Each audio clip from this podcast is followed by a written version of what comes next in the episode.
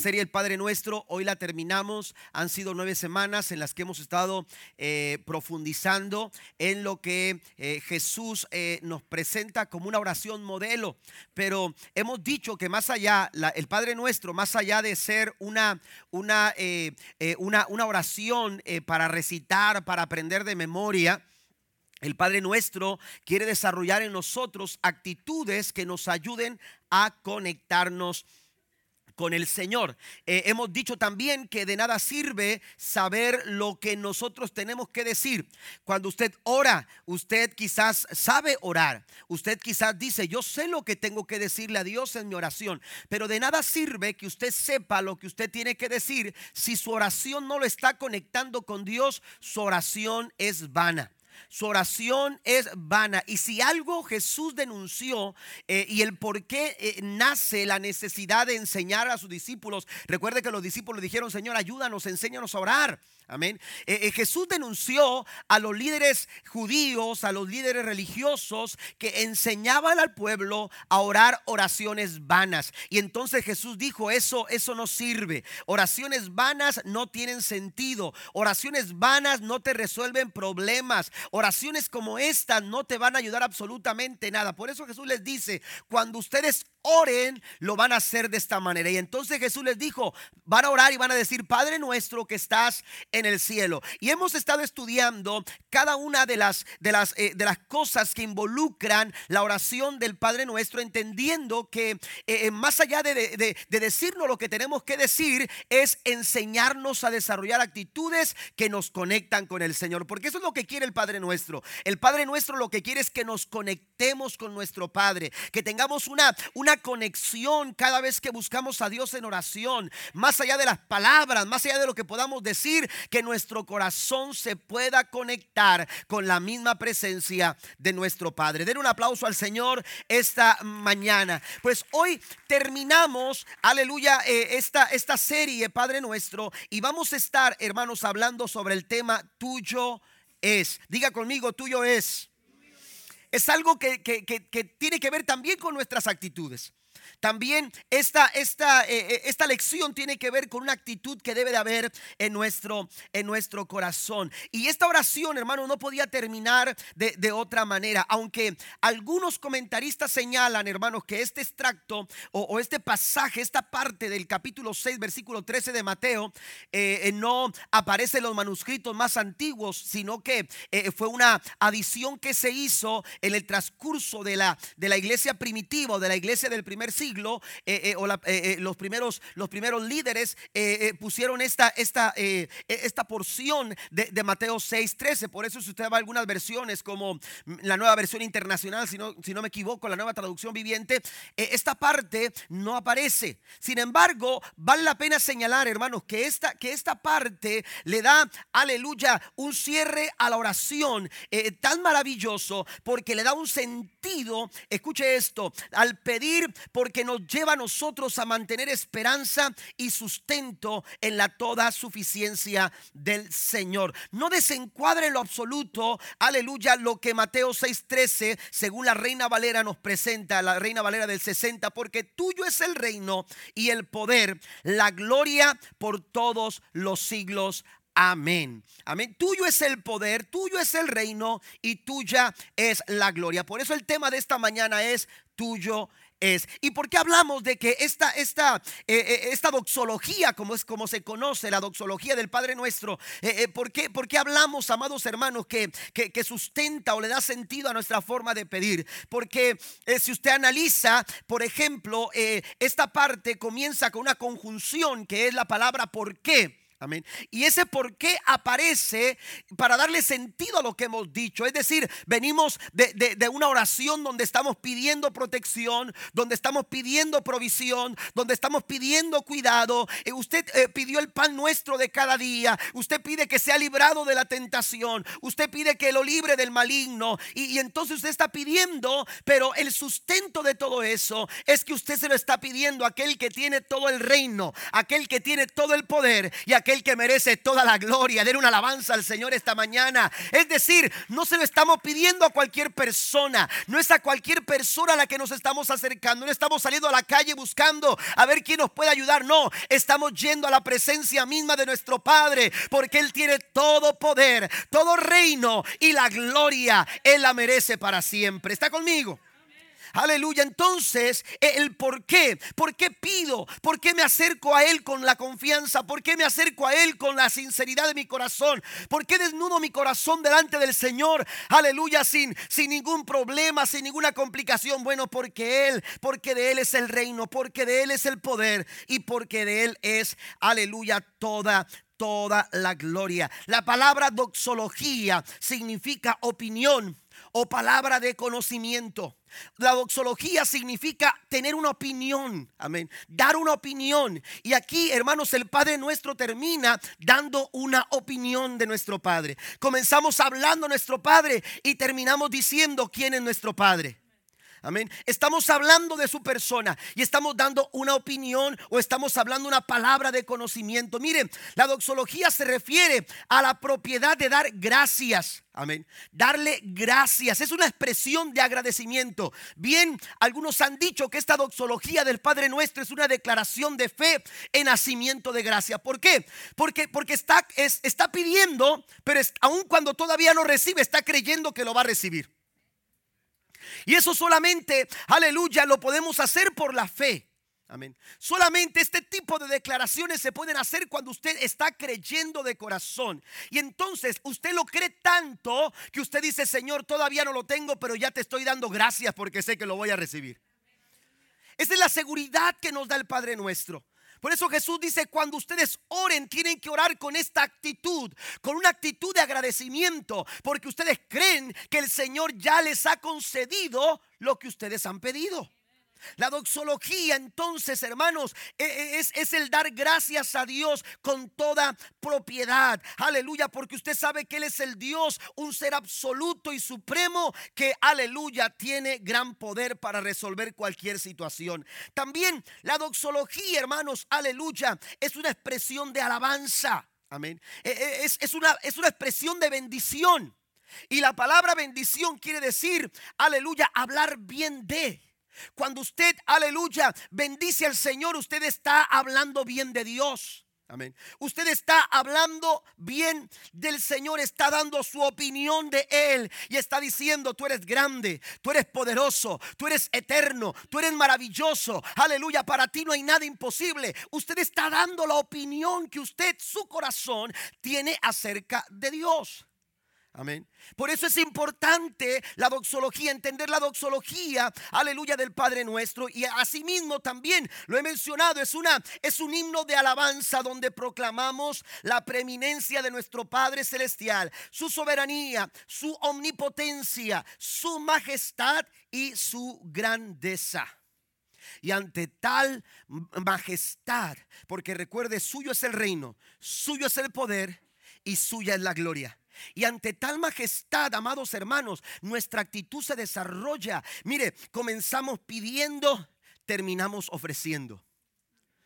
Terminamos ofreciendo. Esa es la actitud que debe de haber, aleluya, en todo orante, en todo eh, intercesor, en todo aquel creyente que se presenta delante de su Padre. Aleluya. Sí, Señor, vengo porque necesito, pero más allá de que necesito ropa para vestir, más allá de que necesito, aleluya, eh, eh, comida para comer, yo necesito ofrecerte mi corazón, ofrecerte mi vida y rendirte todo cuanto soy. ¿Cuántos dicen amén al Señor esta mañana? Entonces, aleluya, necesitamos entender esto. Mire, el salmista David, aleluya, el rey David escribía o, el rey David hablaba, aleluya, acerca de, un momento tan importante eh, eh, eh, en, su reinado cuando, cuando él deseó en su corazón construir un templo al Señor. Usted sabe que David no pudo construir un templo. A final de cuentas, quien construyó el templo fue su hijo Salomón. Pero David se encargó de recaudar todas las cosas que se necesitaban para poder construir el templo a Jehová. Y la Biblia nos dice, amados hermanos, en el, primer libro de Crónicas, capítulo número 29, versículo 10 en adelante, La Biblia nos dice, aleluya, que se emocionó tanto David. Eh, fue un momento tan emotivo, fue un momento de tanta alegría en el corazón. Aleluya, cuando David se dio cuenta que el pueblo estaba dispuesto a ofrecer de lo suyo para ponerlo al, eh, servicio del templo, para poder construir. Hablamos de piedras preciosas, hablamos, aleluya, de bienes materiales, hablamos, aleluya, de, metales importantes que eran necesarios para la construcción del templo. Usted que ha leído la historia de los templos, se dará cuenta que el templo que construye Salomón e, es, es un, es un eh, santuario, hermanos, lleno de, de gran valor. ¿Por qué? Y todo salió de lo que el pueblo estuvo dispuesto a dar. Pero escuche lo que la revelación que David capta cuando, cuando está viendo que el pueblo está ofreciéndole al Señor. Mire lo que dice primer libro de Crónicas, capítulo 29, versículo número 10 en adelante. Asimismo, me, me alegro mucho. El rey David dice: Se alegró mucho el rey David y bendijo a Jehová delante, es decir, dio su opinión del Señor. Amén. Dio su opinión de Dios y dijo, bendijo a Jehová delante de toda la congregación y dijo, David, bendito seas tú, oh Jehová, Dios de Israel, nuestro Padre, desde el siglo y hasta el siglo, dice, eh, tuya es, oh Jehová, la magnificencia y el poder, la gloria, la victoria y el honor, porque todas las cosas que están en el cielo y en la tierra son tuyas. Tuyo, oh Jehová, es el reino y tú eres excelso sobre todas las cosas. Las riquezas y la gloria proceden de ti y tú dominas sobre todo. En tu mano está la fuerza y el poder y en tu mano el hacer grande y el dar poder a todos. Ahora pues, Dios nuestro, nosotros alabamos y loamos tu glorioso nombre. ¿No les suena esto, amados hermanos? Eh, algo que, que es muy similar a lo que vemos en Mateo capítulo 6, versículo 13.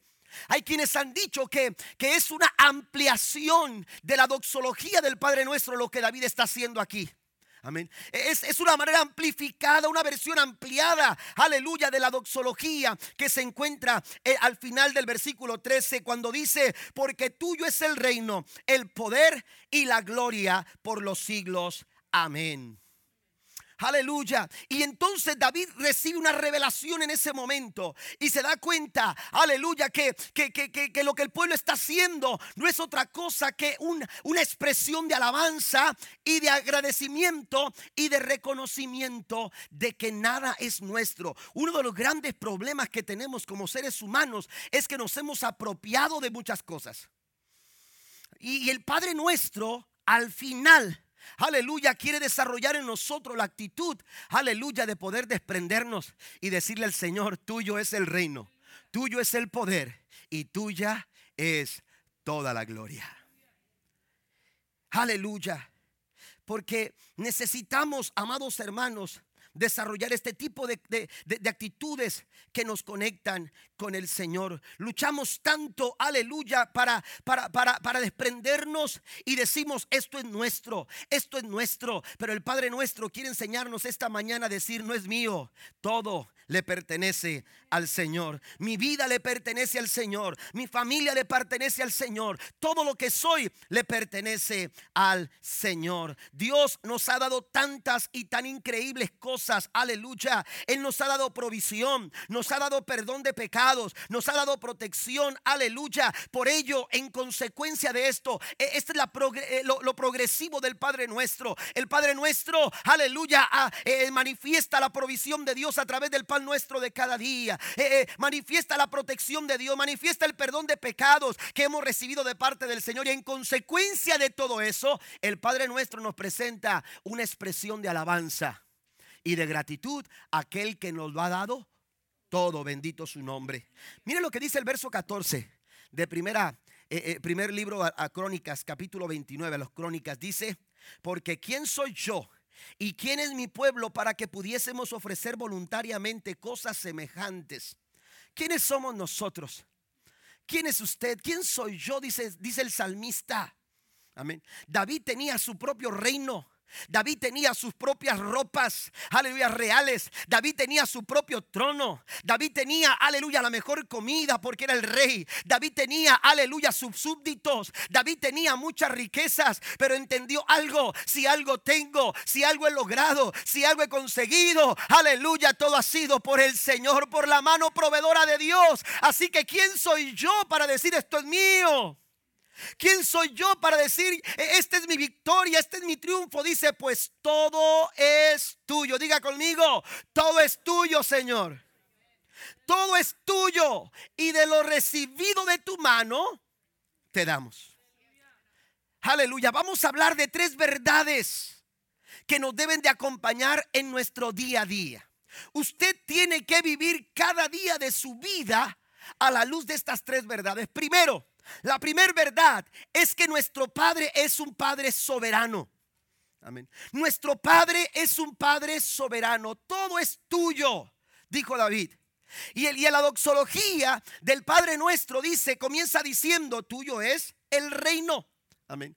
Hay un reino y es el reino de los cielos. Ese reino que nos presenta Jesús. El reino de los cielos está cerca. El reino de los cielos se ha acercado. La Biblia nos habla, aleluya, de, del llamado, aleluya, que Jesús hizo y cómo Jesús les presentó a los seres humanos, aleluya, el reino, el reino de los cielos. Ese reino es una realidad.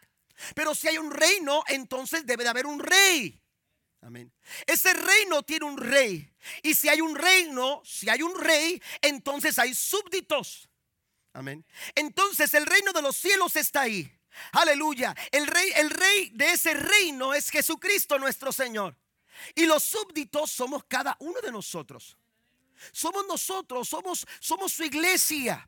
Y entonces tenemos nosotros que entender cada día, aleluya, que nuestro Padre es un Padre soberano. Cuando oramos, venga tu reino, estamos diciendo que queremos que Dios reine y gobierne en nuestras vidas. Amén.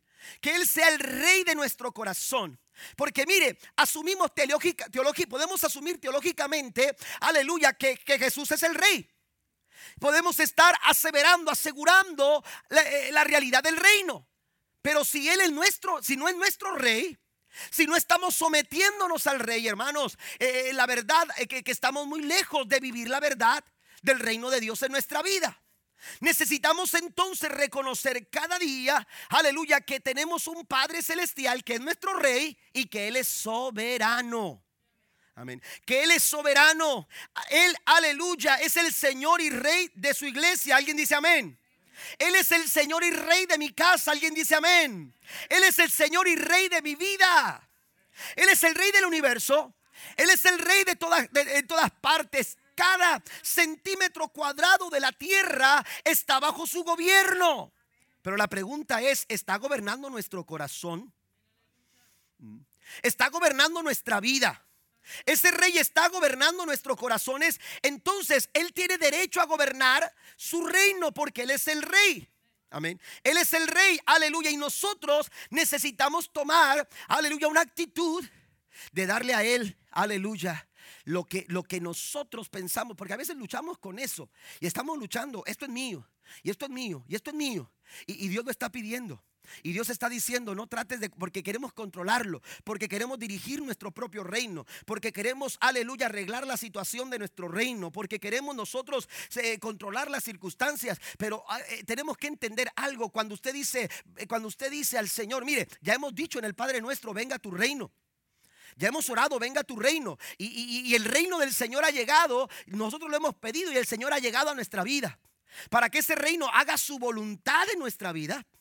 Amén. Para que la voluntad de Dios se haga en nosotros. Es decir, ya no es mi voluntad, sino la voluntad de mi rey. ¿Está conmigo? Entonces, eh, eh, eh, necesitamos entender que cuando, cuando nosotros decimos al Señor, tuyo es el reino, le estamos diciendo, Señor, yo no estoy a cargo. El que está a cargo eres tú. Y, si usted lo está viendo, lo, lo ve de esta forma, que yo le voy a invitar a hacerlo. Mire, a nosotros las circunstancias nos superan con mucha facilidad. Con facilidad usted y yo nos preocupamos. Amén. Con facilidad usted y yo, aleluya, nos, nos, nos, eh, nos sentimos cargados por los problemas. Nos, nos eh, desarrollamos ansiedad, depresión, nos entristecemos, nos preocupamos. ¿Por qué? Porque somos seres humanos limitados. Porque nuestra capacidad a veces no nos da lo suficiente. Porque tenemos muchas limitaciones. Nuestros recursos se, agotan. Nuestros recursos se acaban con, con, mucha facilidad. De pronto una mala noticia, una llamada de teléfono. De pronto el trabajo se terminó. Y entonces las circunstancias, hermanos, se salen de control. Pero cuando usted ora, tuyo es el reino. Usted está diciendo, Señor, yo no estoy a cargo. ¿Sabes qué? Me dijeron que tengo solamente una semana para trabajar. Señor, esa no es situación mía. Tú estás a cargo. Yo voy a estar seguro de que a la siguiente semana voy a tener trabajo. Porque tú estás a cargo del reino. Está conmigo. Nos da la seguridad. Y de alguna manera esto nos da alivio. No, nos alivia. La Biblia dice, echa sobre Jehová tu carga y él te sustentará. El problema es que no la queremos soltar. ¿Eh? Esto es mío. Y yo la quiero llevar porque si no, si no lo hago, no. Eh, eh, eh, pensamos que podemos hacer las, las cosas mejores que nuestro Padre. ¿Mm? Pero recuerde que suyo es el reino. Esto nos da alivio a nuestro corazón. Es una expresión que nos hace desahogarnos ante la presencia del Señor. Porque pase lo que pase, venga lo que venga, Él sigue siendo soberano y está en control de cualquier situación. Alguien alaba a Dios esta mañana. Dicen que una ocasión un hombre caminaba de su trabajo muy noche y tuvo que, tenía que pasar un parque que estaba muy oscuro. Se, lo, tenía que pasar, hermanos, porque no podía, no podía eh, irse por otro lugar. Él sabía que era peligroso. Porque se escuchaban, hermanos, que había personas que estaban esperando al acecho para, para, robar a las personas, para golpearlos, para quitarles sus pertenencias. Y aquel hombre trató de caminar lo más rápido para avanzar cuando de repente, sin, eh, eh, sin esperarse así, eh, se dio cuenta que venían al acecho dos personas sobre de él. Y cuando él vio que venían sobre de él, él empezó a correr. Y empezó a correr a, todo lo que podía, eh, tratando de buscar dónde esconderse. Y, buscando un lugar, eh, vio, vio ahí como una, una, una, pequeña loma en el parque y, para, para, eh, para correr y, y, buscar algo por allá. Y de repente se dio cuenta que ahí, después de la loma, estaba una, una pequeña entrada que parecía una cueva. Y entonces se, metió, aleluya, lo más que pudo a, la cueva o aquel, aquel, pequeño rincón para esconderse del alcance de la mirada de aquellas personas que venían tras él. E, él empezaba, hermanos, a desesperarse porque empezó a escuchar que los ladrones, que aquellas personas empezaban a preguntar, por aquí debe de estar, eh, eh, hay que buscarlo bien, eh, ya nos vio, oiga, no lo podemos dejar ir. Y él estaba desesperando, su corazón estaba palpitando cada vez más fuerte, pero él trataba de estar lo más tranquilo. Y en esos momentos, porque cuando estas situaciones vienen, hermanos, es cuando a veces nos acordamos de Dios. En otra situación ni, nos acordaríamos de Dios, pero, pero e, es triste decirlo, pero así es, amén, en muchos casos. Entonces este hombre empezó a decir, Señor, ayúdame, ayúdame, Señor. Eh, yo sé que tú eres real, yo sé que tú me puedes auxiliar, yo sé que tú puedes salir a mi, a mi rescate, Señor. Ayúdame, por favor, ciérrale los ojos. Yo no sé cómo puedas hacerlo, pero, pero manda ángeles para que, para que luchen por mí, para que me, me protejan, Señor. Y mientras él oraba, con sus ojos muy apretados, hermanos, empezó a soltar eh, eh, sus ojos ojos para ver, para ver lo que estaba pasando y de repente vio, hermanos, una pequeña araña. Y la araña empezó a hacer un trabajo. Y empezó a tejer una telaraña en la entrada de la cueva. Y entonces cerró, Señor, te pedí ángeles, no te pedí una araña. Aleluya. ¿Y de qué me va a ayudar una araña, Señor? Y él empezó a, decirle, Señor, manda ángeles, manda ángeles, manda ángeles. Oiga, y, y, la araña seguía haciendo su trabajo. Cuando la araña terminó de hacer su trabajo, oiga que aparece, vio la sombra de aquellos hombres a la entrada de la cueva. Y entonces dijo, Señor, ahí están. Pero uno de ellos dijo, dijo, debe de estar escondido allá adentro. Y cuando iba hacia adentro, dijo, ¿cómo piensas que va a estar escondido adentro? ¿No estás viendo la telaraña? Si hubiera pasado por aquí, no estuviera la telaraña. Vámonos. Y se fueron. Nosotros tenemos a un Padre que es soberano.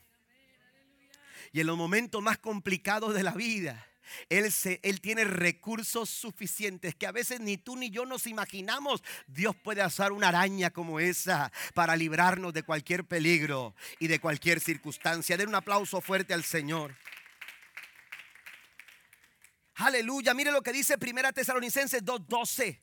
La Biblia nos dice, le rogamos, los alentamos y les insistimos que lleven una vida que Dios considere digna, pues Él los llamó para que tengan parte en su reino y gloria. Amén. Entonces hay un reino, entonces hay un rey, pero los súbditos tienen que someterse a las leyes del reino. Usted y yo tenemos que eh, obedecer las leyes terrenales. Nuestra sociedad se rige por leyes y si no respetamos las leyes, si no nos sometemos a esas leyes, eh, entonces vamos a, tener que comparecer con la ley, vamos a tener que comparecer eh, por los delitos cometidos en contra de las leyes que están establecidas. En el reino de Dios también hay leyes, en el reino de Dios también hay normas, formas y conductas que nosotros tenemos que reconocer en nuestra vida y que tenemos que someternos a esas leyes. Aquí el apóstol Pablo dice, lleven una vida que Dios considere digna de, de vivir en el reino de Dios.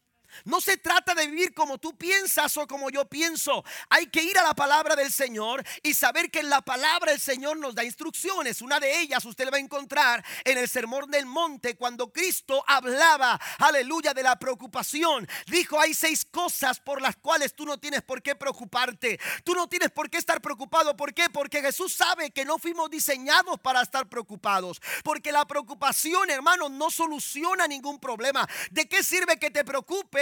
Si la preocupación, por más que te preocupes, no te va a dar respuesta a tu necesidad. Entonces Jesús les habla del reino. Mateo capítulo 6, versículo 33 dice, más bien, buscad primeramente el reino de Dios y su justicia. Cuando estás pasando por alguna necesidad, cuando estás pasando por alguna situación adversa, lo que tú necesitas es buscar la presencia de Dios, tener el reino de Dios como tu prioridad.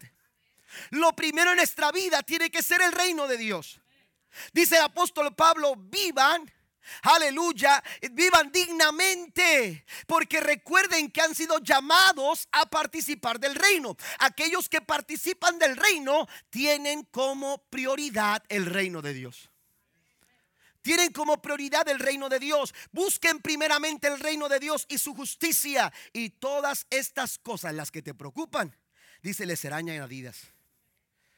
Pero tenemos nosotros en prioridad que poner, hermanos, el reino de los cielos. El primer lugar en, nuestras vidas tiene que ser Dios. el primer lugar en nuestra vida tiene que ser nuestro Padre Celestial. Amén. Nuestro Padre nuestro. Así comienza el Padre nuestro, reconociendo la preeminencia, reconociendo el primer lugar, aleluya, a nuestro Padre Celestial. Si algo más está ocupando el primer lugar en tu vida, eso que ocupa el primer lugar en tu vida se ha convertido en un ídolo. Se ha convertido en tu Dios. Amén. llámese familia, llámese trabajo, llámese cualquier finanza, llámese placer, llámese cualquier cosa. Hermano, si ha ocupado el primer lugar en tu vida, aleluya, eso se ha convertido en tu Dios. Aleluya, la sociedad actual, aleluya, tiene muchos dioses. Quizás ya no están enmarcados, aleluya, en la pared. Quizás ya no están eh, eh, expuestos ahí en un stand, eh, como una estatua. Hay, hay dioses como esos, pero hay otros dioses que nosotros mismos vamos construyendo en nuestro día a día. Pero cuando tú, aleluya, tienes esta verdad presente en tu vida día con día, reconociendo que nada es nuestro, sino que todo el reino le pertenece al Señor Dios Todopoderoso, aleluya, tú le estás dando la prioridad al Rey. Tú le estás dando la prioridad a tu Padre. Amén. Dios, Dios bendice. Aleluya. Mire, cuando, ¿qué, área quiere que, que Dios bendiga en su vida? Pues Dios, Dios bendice, aleluya, todo aquello en lo que lo ponemos en primer lugar. Dios va a bendecir todo aquello en lo que lo ponemos en primer lugar. ¿Qué es lo que usted quiere que Dios bendiga? ¿Su familia? Ponga a Dios en primer lugar en su familia. Tu matrimonio, ¿quieres que Dios bendiga tu matrimonio? Pon a Dios en primer lugar en tu matrimonio. ¿Quieres que Dios bendiga tu trabajo? Pon a Dios en primer lugar en tu trabajo. ¿Quieres que Dios bendiga tus finanzas? Pon a Dios en primer lugar en tus finanzas. E, el pastor eh, eh, Víctor Galicia nos ministraba el domingo pasado y nos decía cuando en la aplicación del domingo en la noche, si no recuerdo, mal no recuerdo, eh, él hablaba sobre eh, cuando, cuando David iba transportando con el, arca del pacto y de repente sucede que uno de los que estaban ahí la toca y muere. Aleluya, ya no, ya no tuvieron el ánimo para continuar y fueron a donde estaba una casa y esa casa era de, de, Obed Edom. Y cuando Obed Edom ofrece su casa, aleluya, yo, yo quiero que bendiga Dios mi casa, yo quiero que Dios bendiga mi familia. Pues si yo quiero que Dios bendiga mi casa y mi familia, yo tengo que hacer lo mismo que hizo Obededón. Obededón movió muebles. Seguramente tuvo que hacer un espacio, aleluya, especial. Tú quizás tuvo que quitar la computadora. No, no, había computadora en el tiempo, ¿verdad? Pero quizás tuvo que quitar, vamos a decirlo así, quizás quitó la computadora. Aleluya, a lo mejor la esposa decía, ¿y luego qué voy a hacer con el Facebook? ¿Por qué dije las esposas? A veces los hombres también están ahí en el Facebook. ¿ok?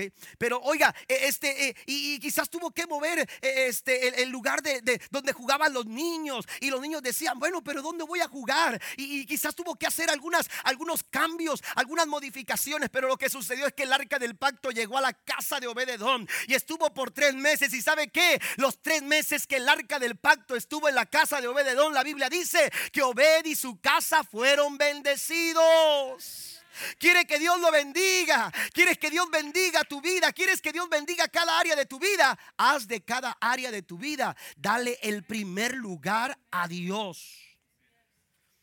Amén. Dele el primer lugar a Dios. ¿Qué áreas, aleluya, pudiera Dios eh, que pudiéramos entregarle al Señor? Cada área de nuestra vida, pero menciono solamente cinco. Quiero que las anote. Número uno, las finanzas.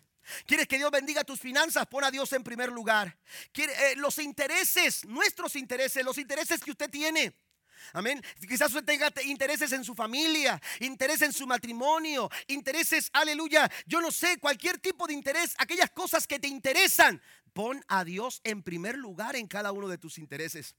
Amén. Pon a Dios en primer lugar en tus relaciones, tu matrimonio, eh, eh, eh, tu, relación como hijo, tu relación como padre, como esposo, como esposa. estás, eres un negociante, eres un comerciante. Eres una persona que tiene que tratar con, con, otras agencias, con otras personas. Bueno, esas alianzas para poder finiquitar un trabajo, un negocio, pon a Dios en primer lugar en eso también. Amén. Que cada área de nuestra vida en cuanto a las relaciones, hermanos, Dios sea el primer lugar. Porque cuando Dios es el primer lugar, nosotros nos vamos a comportar como debemos hacerlo. En nuestra área de eh, como esposos, como, como padres, como hijos, aleluya, en el trabajo, vamos a vivir como gente del reino del Señor. Haciendo lo que es digno para nuestro Dios. En el calendario, amén. Nuestro calendario a veces ponemos en nuestra agenda del día a Dios como eso de las 5, 5 y media. Y luego le ponemos entre paréntesis, quizás tenga tiempo. ¿Me entiende? Pero a veces tenemos ese tipo de actitudes. Recuerde que el Padre nuestro nos dice, suyo es el reino. Y si yo le digo al Señor, tuyo es el reino, yo le estoy diciendo al Señor mis finanzas, mis intereses, mis relaciones, mi calendario, te pertenecen a ti, Señor. Pero hay otra área también, los problemas. Si Dios quiere que Dios, si quieres que Dios te bendiga en los momentos complicados de la vida, cuando los problemas llegan, pon a Dios en primer lugar. Yo he escuchado y seguramente usted también lo ha escuchado, a lo mejor usted lo ha dicho. Amén. Pero a veces, yo sé que no, no, hay la intención, pero a veces cometemos el error de decir eh, eh, expresiones como estas. Ya todo lo que nos queda es orar. Como diciendo, ya es lo último. Ya es lo último. Ya fuimos con el abogado, ya fuimos con el doctor, ya fuimos con la comadre, ya, ya, ya preguntamos en Google a ver qué podíamos hacer. A ver qué nos recomendaba Google o Siri. Lo que usan iPhone. Pero, y ya después de que buscamos por todas partes, entonces ya, pues, ya todo lo que me queda es venir a orar. Y dejamos la oración como el último recurso, cuando la oración tiene que ser el primer lugar. Busca primeramente el reino de Dios antes de cualquier buscar por todo, mire, cuando tú vas a buscar al Señor, Dios te empieza a orientar. ¿Sabes qué? Tienes que ir con tal persona. Tienes que ir con tal persona, tienes que buscar esto, tienes que hacer aquello. Y, empieza Dios a, darte los recursos de persona, los recursos eh, en la toma de decisiones, los recursos que tú necesitas para tomar el camino correcto. ¿Está conmigo? Si queremos que Dios bendiga cada área de nuestra vida, cada área de nuestra vida tiene que darle el primer lugar al Señor. Porque el reino de Dios no consiste en palabras, sino en poder. Amén. Es una forma de desahogar nuestro corazón, de aliviar nuestra alma cargada con tantas cosas. ¿Por qué? Porque el reino de Dios no consiste en palabras. El reino de Dios consiste en poder. Y esto a mí me da la seguridad. Significa que vivimos con esperanza, con, ah, sin temor, sin miedo, pero vivimos con esperanza y en la confianza de que Dios es soberano y que Él está en control de todo lo que sucede en nuestra vida. El apóstol Juan escribía en su primera carta, capítulo 4, verso 4, ustedes queridos hijos son de Dios y han vencido a todos estos falsos profetas. ¿Por qué? Porque el que está en ustedes es más poderoso que el que está en el mundo. Y si Dios con nosotros, ¿quién en contra de nosotros? Diga conmigo, tuyo es el reino. Número dos, Además de que nuestro Padre es un Padre soberano, también es un Padre todo suficiente. Amén. Porque la doxología dice, tuyo es el reino, pero también dice, tuyo es el poder. Amén. A mí me ha pasado, me ha pasado que, que, que, vienen mis hijos de repente y me dicen, papá, necesito esto. Amén. Y esos momentos cuando realmente no tienen nada. Amén. Y entonces le tienes que decir a tu hijo, hijo, espérame para el viernes. O espérame para el lunes. O espérame para después, porque ahorita no tengo. ¿Me puedes esperar? Amén. Y, de repente a veces eh, eh, eh, nos damos cuenta que no tenemos recursos. Y uno, y uno sabe, hermanos, que, que, y la referencia que tenemos nosotros como padres son nuestros padres terrenales. Amén. La referencia de padre es la primera que tenemos como padre. Pero, y la referencia de nuestros padres terrenales es que hay limitaciones. Y, hay, falta de recursos. Y a veces no hay oportunidades y no, no hay posibilidades. Pero cuando usted va al Padre Celestial, usted nunca va a escuchar a su Padre Celestial que le diga, espérame para el viernes. Espérame a feriar el cheque. Espérame que llegue el lunes. No, cuando usted va a su Padre Celestial, dice el Señor, todo lo que usted pida, usted va a recibir. Aleluya, si tú lo pides creyendo y lo pides en el nombre de Cristo. Den un aplauso al Señor esta mañana. ¿Por qué? Porque Él tiene toda suficiencia. Usted y yo somos insuficientes. A veces hay insuficiencia en el banco y en nuestra cuenta de banco. A veces hay insuficiencia en nuestras fuerzas físicas. A veces hay insuficiencia, aleluya, en nuestras posibilidades humanas. Pero nosotros tenemos un Padre Celestial del cual podemos nosotros, aleluya, acercarnos a Él con toda confianza y Él siempre tendrá lo que necesitamos. Hablar del poder de Dios, hermanos, es hablar de un poder incomprensible, incomparable, irresistible. No hay nada que se compare al poder del Señor. Pues en la doxología del Padre nuestro, amén. En la, doxología del Padre nuestro, hermanos, Aleluya, reconocemos que además de que Dios, de Dios es el reino, también hermanos, de Él también es todo el poder. Pero mire, aquí hay algo muy interesante porque necesitamos nosotros conocer a nuestro Dios. Amén. Conocerlo. ¿sí? Conocerlo realmente quién es nuestro Dios. ¿Por qué? Porque de acuerdo a ese conocimiento que tú tengas de Dios, eh, eh, eh, tú, vas a, tú vas a poder actuar, tú vas a poder responder ante las circunstancias de la vida. Aquel que conoce su Dios es capaz de, conocer de lo que Dios puede hacer. Las personas que conocen a Dios saben de lo que Dios es capaz de hacer.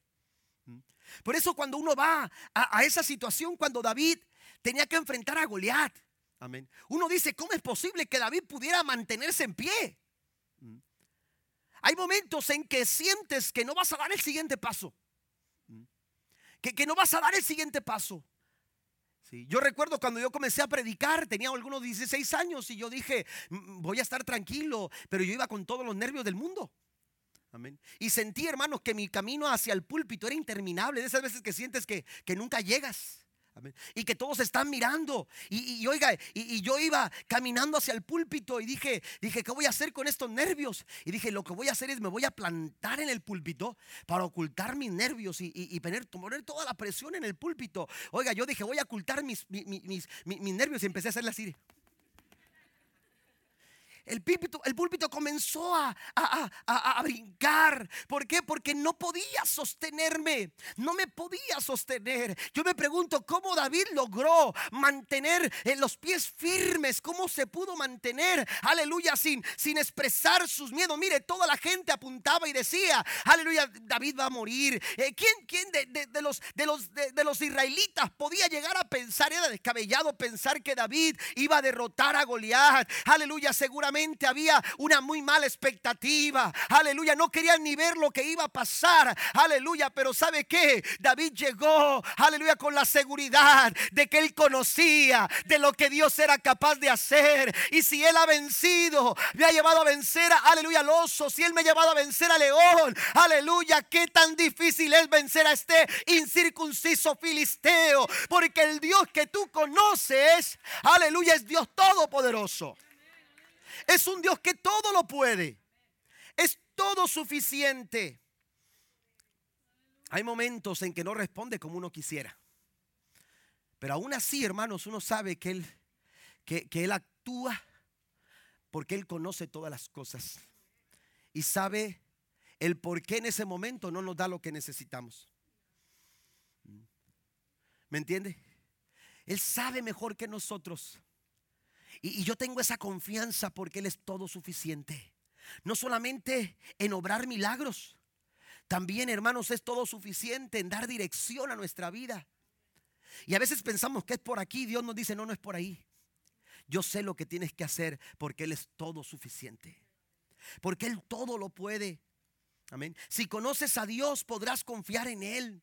Pero a veces, aleluya, no, no, nos profundizamos en conocer en Dios. Nos sentimos cómodos con venir al templo los domingos, aleluya, por la mañana y escuchar los cantos tan bonitos que se cantan en comunidad cristiana Emanuel y escuchar, aleluya, eh, eh, todo, todo, todo lo que se todo lo que se dice eh, y nos deleitamos tanto porque nos, nos hacen sentir bien cuando llegamos al templo, cómodos, nos hacen sentir compañerismo, nos hacen sentir amor de Dios, aleluya pero ¿qué tanto estamos conociendo a Dios? ¿Qué tanto estamos profundizando en Dios? Eh, cuando tú enfrentas problemas y dificultades, los cantos no son suficientes. Cuando tú enfrentas los problemas y dificultades en tu vida, amados hermanos, un saludo no es suficiente. Tú necesitas algo más y ese algo más está en conocer, aleluya, al Todopoderoso que es tu Padre Celestial. Porque nuestro Padre Celestial tiene todo poder. Y cuando yo conozco a mi Padre Celestial, yo sé de lo que Él puede ser capaz de hacer. Todo el poder le pertenece al Señor. Mire lo que dice el Salmo 62, versículo 11. Una vez habló Dios, dos veces he oído esto, que de Dios es el poder. No nos equivoquemos. De Dios es el poder. Enfáticamente, Jeremías 32, versículo 26 al 27. Y vino palabra de Jehová Jeremías diciendo, He aquí que yo soy Jehová, Dios de toda carne. ¿Habrá algo que sea difícil para mí? ¿Habrá algo que sea difícil para mí? Tu relación con Dios, la intimidad que tú tengas con Él, la, comunión personal. Porque mira, una cosa es decir eh, que yo sé de Dios. Hay mucha gente que sabe de Dios. Amén. Pero no es lo mismo saber que conocer. Job dijo, de oídas te había oído, pero ahora mis ojos te ven. Hay gente que sabe mucho de Dios, pero no conoce al Señor. Amén. Porque conocer implica experiencia. Porque conocer implica intimidad, estar en comunión, una, una comunión personal con Cristo. Amén. Y cuando tú tienes una, una comunión personal con el Señor, tú vas a responder. Aleluya. Mire, aquí está implícito. Aleluya. En la misma pregunta está implícita la respuesta. No hay nada. Diga conmigo, no hay nada imposible para mi Dios. No hay nada imposible para nuestro, nuestro Dios. El Salmo 107, versículo 29 dice, cambió la tempestad en suave brisa y se, sosegaron las olas del mal. Mire, del mar. Eh, nuestro Dios es tan poderoso. Hay tormentas, hermanos, que aparecen por las decisiones equivocadas que vamos tomando en la vida. Hay tormentas que vienen a nuestras familias por las malas decisiones que, algunos de los, de, los, de los integrantes de la familia toman. A veces no son tus decisiones, a veces no es la decisión tuya, es la del esposo. ¿Se acuerda usted cuando aquella, aquella mujer, este, Abigail, eh, empezó a sentir que su casa se, se empezaba a desestabilizar? ¿Por qué? Porque su esposo, amén, su esposo empezó a tomar decisiones equivocadas. Y en vez de ser, este, ah, ser un buen anfitrión, en vez de comportarse con ética a las peticiones que hacía David, hermano, lo que hizo fue levantar en ira a David y estuvo a punto de desatar una, una guerra. Amén. Entonces eh, eh, Abigail dijo, ¿cómo es posible que estés haciendo eso? Estás poniendo en peligro a nuestra familia. El hijo pródigo puso a su familia en peligro. Porque hay decisiones que a lo mejor las tomas tú, pero gente cercana a ti está tomando malas decisiones y, tú eres parte de esa situación y estás viviendo tormentas en tu vida. Hay momentos, hermanos, en que las tormentas llegan y parece que no hay esperanza y no hay salida. Pero recuerde, suyo es el poder. Y dice, dice el salmista David, Él cambia la tempestad en suave brisa. Den un aplauso al Señor. Él cambia la tempestad en suave brisa y se sosegaron las olas del mar. Mire, tres cosas que desatan el poder de Dios en nuestra vida. ¿Cómo puedo yo experimentar el poder de Dios? Puedo hablar de varias más, pero solamente quiero mencionar tres rápidamente. ¿Cómo obtengo el poder de Dios en mi vida? A través de la oración. Decía el hermano Morlack, nuestro director, que ya está en la presencia del Señor. Eh, un americano que era director de la escuela bíblica MacDiel, más de 60 años, si no me equivoco este, a lo mejor 70, no sé, pero la mayor parte de su tiempo, hermano, murió de los 97, por ahí más o menos, no recuerdo. Pero un hombre de Dios que llegó muy joven a, México y dirigió eh, muy bien la escuela bíblica donde nosotros eh, estudiamos. Y entonces él tenía una frase que decía, mucha oración, mucho poder. Poca oración, poco poder. Amén. Porque el poder de Dios se desata a través de la oración usted quiere experimentar el poder del Señor, tome tiempo para orar. Busque a Dios en oración. La oración del justo, dice la Biblia, la oración eficaz del justo puede mucho. ¿Cuántos dicen amén? La oración eficaz del justo puede mucho también a través de la obediencia. En la Biblia usted va a encontrar historias, anécdotas, momentos, milagros que se suscitaron a través de la obediencia. No hubo imposición de manos. Aleluya, nadie levantó una oración a favor de ellos. Usted conoce a los, el, el, caso de los diez leprosos que cuando se encontraron a Jesús a distancia le dijeron, Señor, ayúdanos. Maestro, ayúdanos. Y Jesús les dijo, vayan a donde el sacerdote, porque eso es lo que decía la ley. La ley decía que los leprosos eran supervisados por el sacerdote. El sacerdote eh, era el que supervisaba y decía, bueno, está empeorando, este está mejorando, vamos a ponerlo aquí, vamos a ponerlo allá. Las leyes, hermanos, se, regían de esta manera. Y el sumo sacerdote era el que supervisaba. Jesús les estaba diciendo, hagan conforme a lo que está dicho, vayan al sacerdote. Estaban leprosos, pero cuando iban, ¿por qué? Porque obedecieron, porque a través de la obediencia el poder de Dios se manifiesta en nuestras vidas. Señor, pastor, pero, pero ¿por qué no veo el poder de Dios? Bueno, estás obedeciendo al Señor. Se quedaron muy serios, ahora sí. necesitamos obedecer a Dios, obedecer su palabra, obedecer sus recomendaciones, sus mandamientos. Naamán llegó a donde el profeta Eliseo para recibir su milagro, pero resulta que Eliseo ni siquiera fue a encontrarse con él y se sintió ofendido, estuvo a punto de irse. Amén.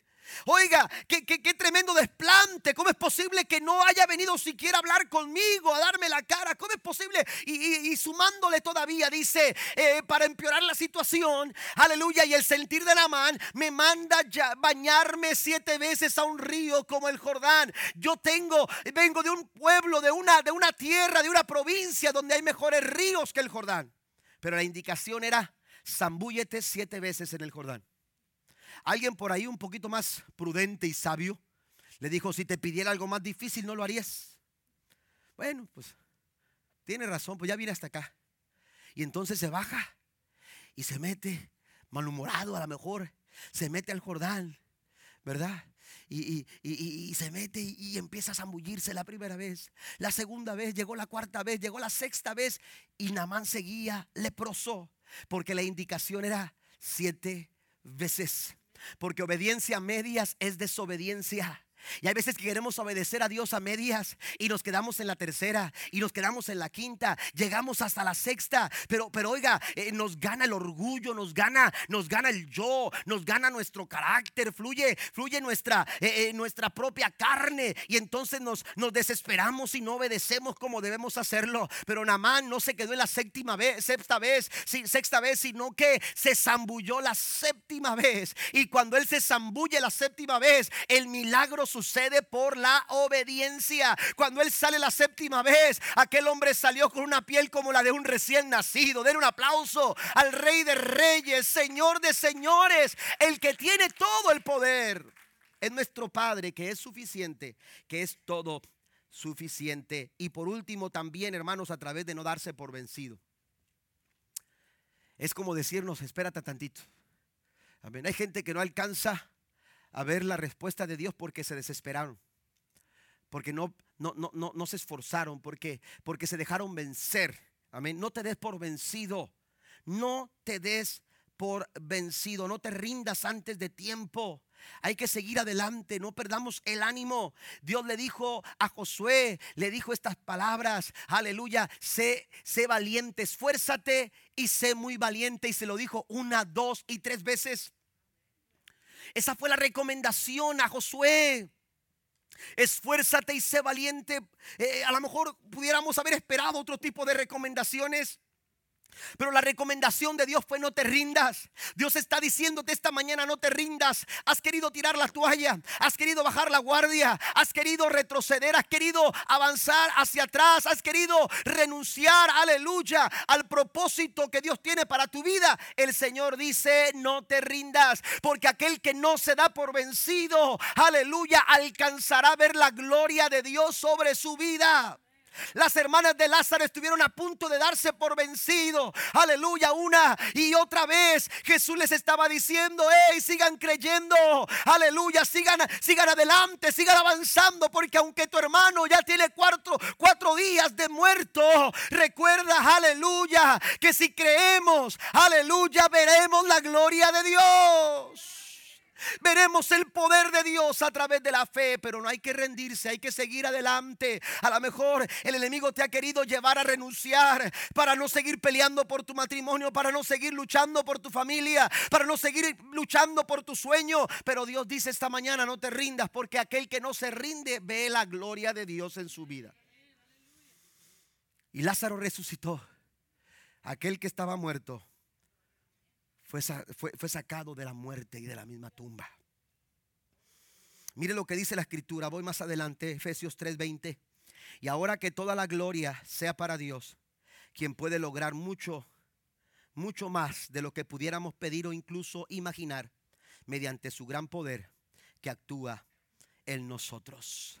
Él puede hacer mucho más, porque suyo es el reino, porque suyo es el poder pero la tercera cosa que nos dice la doxología del Padre nuestro es que suya es la gloria. Suya es la gloria. Pasen los músicos que estén aquí, por favor. Suya es la gloria. Nuestro Padre es un Padre soberano.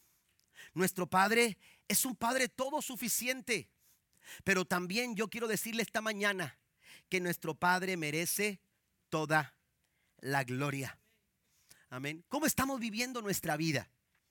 ¿Cómo está viviendo usted su vida? ¿Cómo está viviendo su familia? Amén. ¿Para qué? ¿Cuál es nuestro estímulo? ¿Cuál es nuestro motivo? ¿Cuál es nuestra motivación en el día a día? Yo les hablaba eh, antes de introducir estos puntos, yo les decía que estas tres verdades tienen que acompañarnos en nuestro día a día. Son verdades que tienen que estar con nosotros todos los días. Todos los días Dios es soberano sobre mi vida. Dios tiene el control. Todos los días Dios es todo suficiente. Yo dependo de Él, no dependo de mí. Pero también todos los días yo tengo que darle la gloria totalmente al Señor. ¿Qué es lo que, lo que nos impulsa? Amén. Buscar nuestra propia gloria o darle la gloria a Dios. ¿Qué es lo que te impulsa a trabajar? ¿Qué es lo que te impulsa a luchar? ¿Qué es lo que te está motivando? A salir adelante en la vida? ¿Tu propia, tu propia gloria o darle la gloria al Señor? Mira lo que hizo Jesús. Jesús vino a morir por nosotros en la cruz del Calvario. Jesús vino a este mundo. Amén. No a darse gloria a sí mismo. La Biblia dice que Él vino a darle la gloria al Padre. Él vino para que el Padre sea glorificado a través del Hijo. Usted lo puede leer en los Evangelios. Mateo, Marcos, Lucas, Juan. Dicen que Cristo vino a este mundo. Aleluya, nos narran que Jesús vino a este mundo para darle la gloria a su Padre. Y el apóstol Pablo dice en Romanos 6:10, cuando Él murió, murió una sola vez, a fin de quebrar el poder del pecado.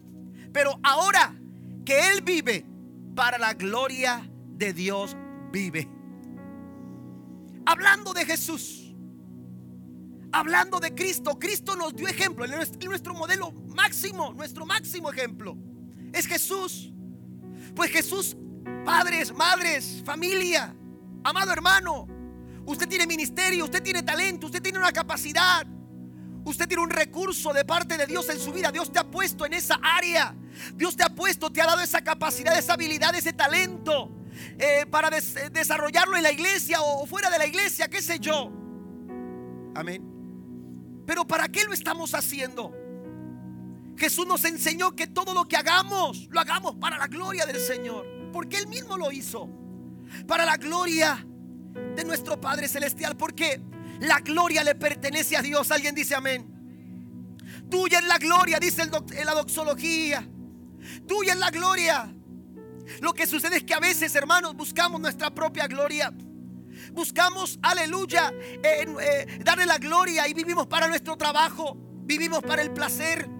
Vivimos, aleluya, para, para, para, para muchas cosas que a final de cuentas nos traicionan. Porque mire, hay personas que están viviendo ahora mismo para su trabajo y el trabajo en cualquier momento se acaba.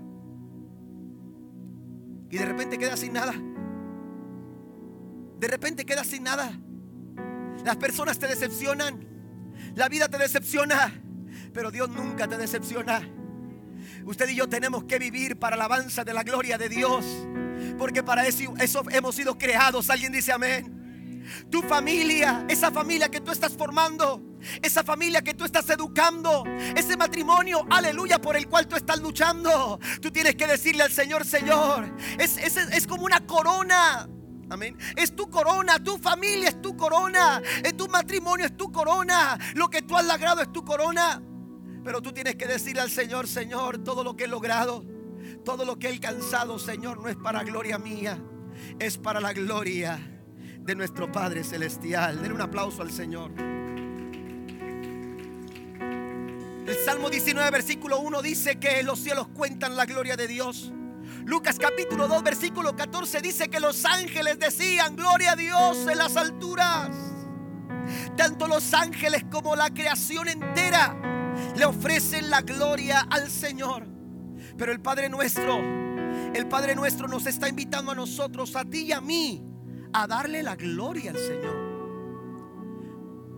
Dice el apóstol Pablo en Filipenses capítulo 2. Aleluya que Él no escatimó el ser igual a Dios como a cosa que aferrarse, sino que se despojó. Escuche, Juan dice en el capítulo 1, verso 14 de su evangelio, Amén. Dice la escritura que vimos su gloria. Porque suya es la gloria. Porque suya es la gloria. La gloria no le pertenece a nadie más. La gloria no le pertenece a tu trabajo por mejor que lo hagas. La gloria no le pertenece a tu ministerio por mejor que lo desarrolles. La gloria no le pertenece a tu talento y a tu capacidad por mejor que tú la desempeñes. La gloria le pertenece al Señor.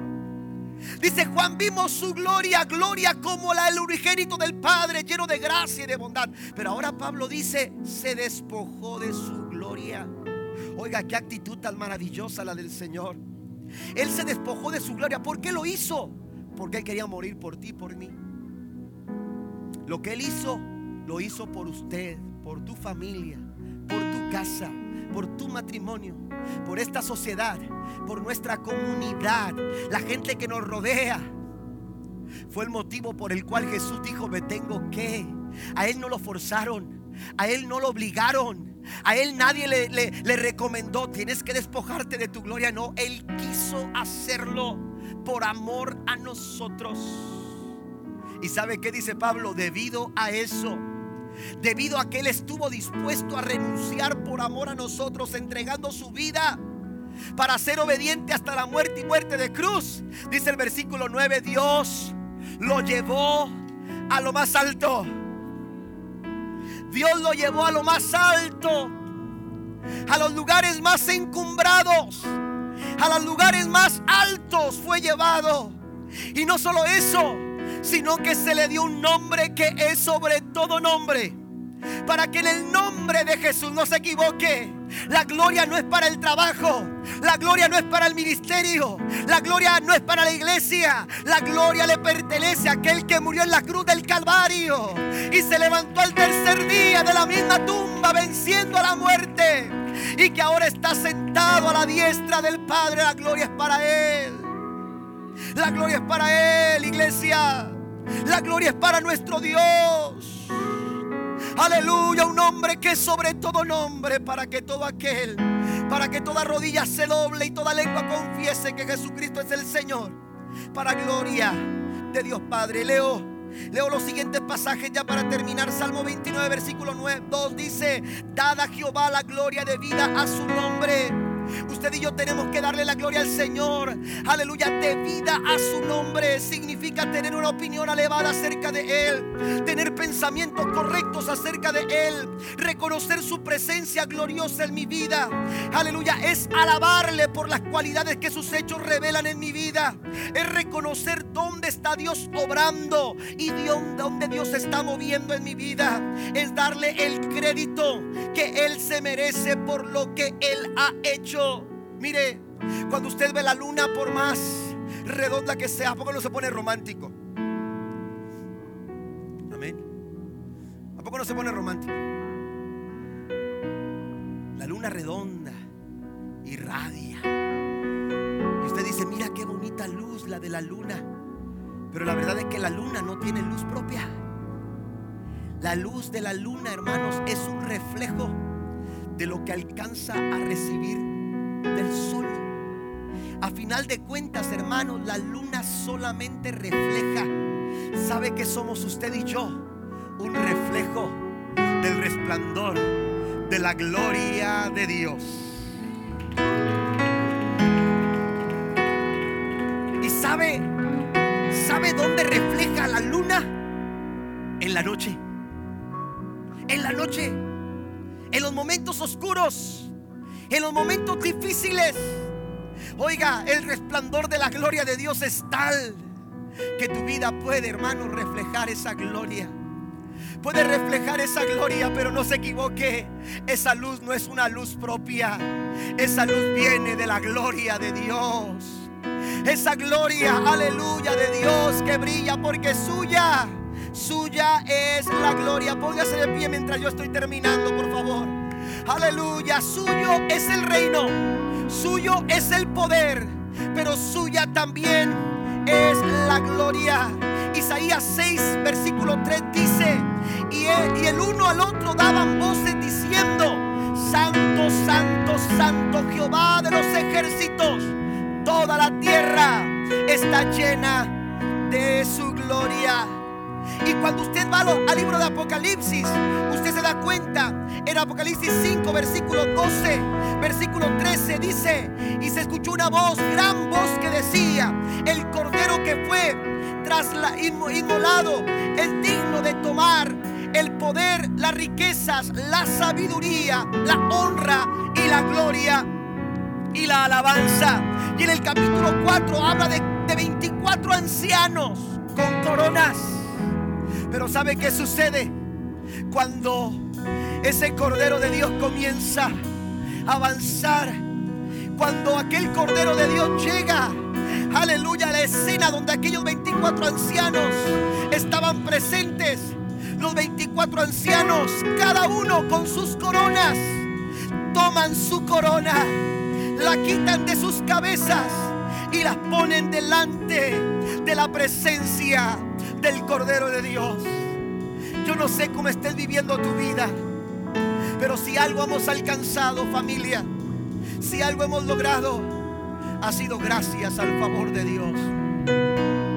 La gloria no nos pertenece a nosotros. La gloria le pertenece al Señor.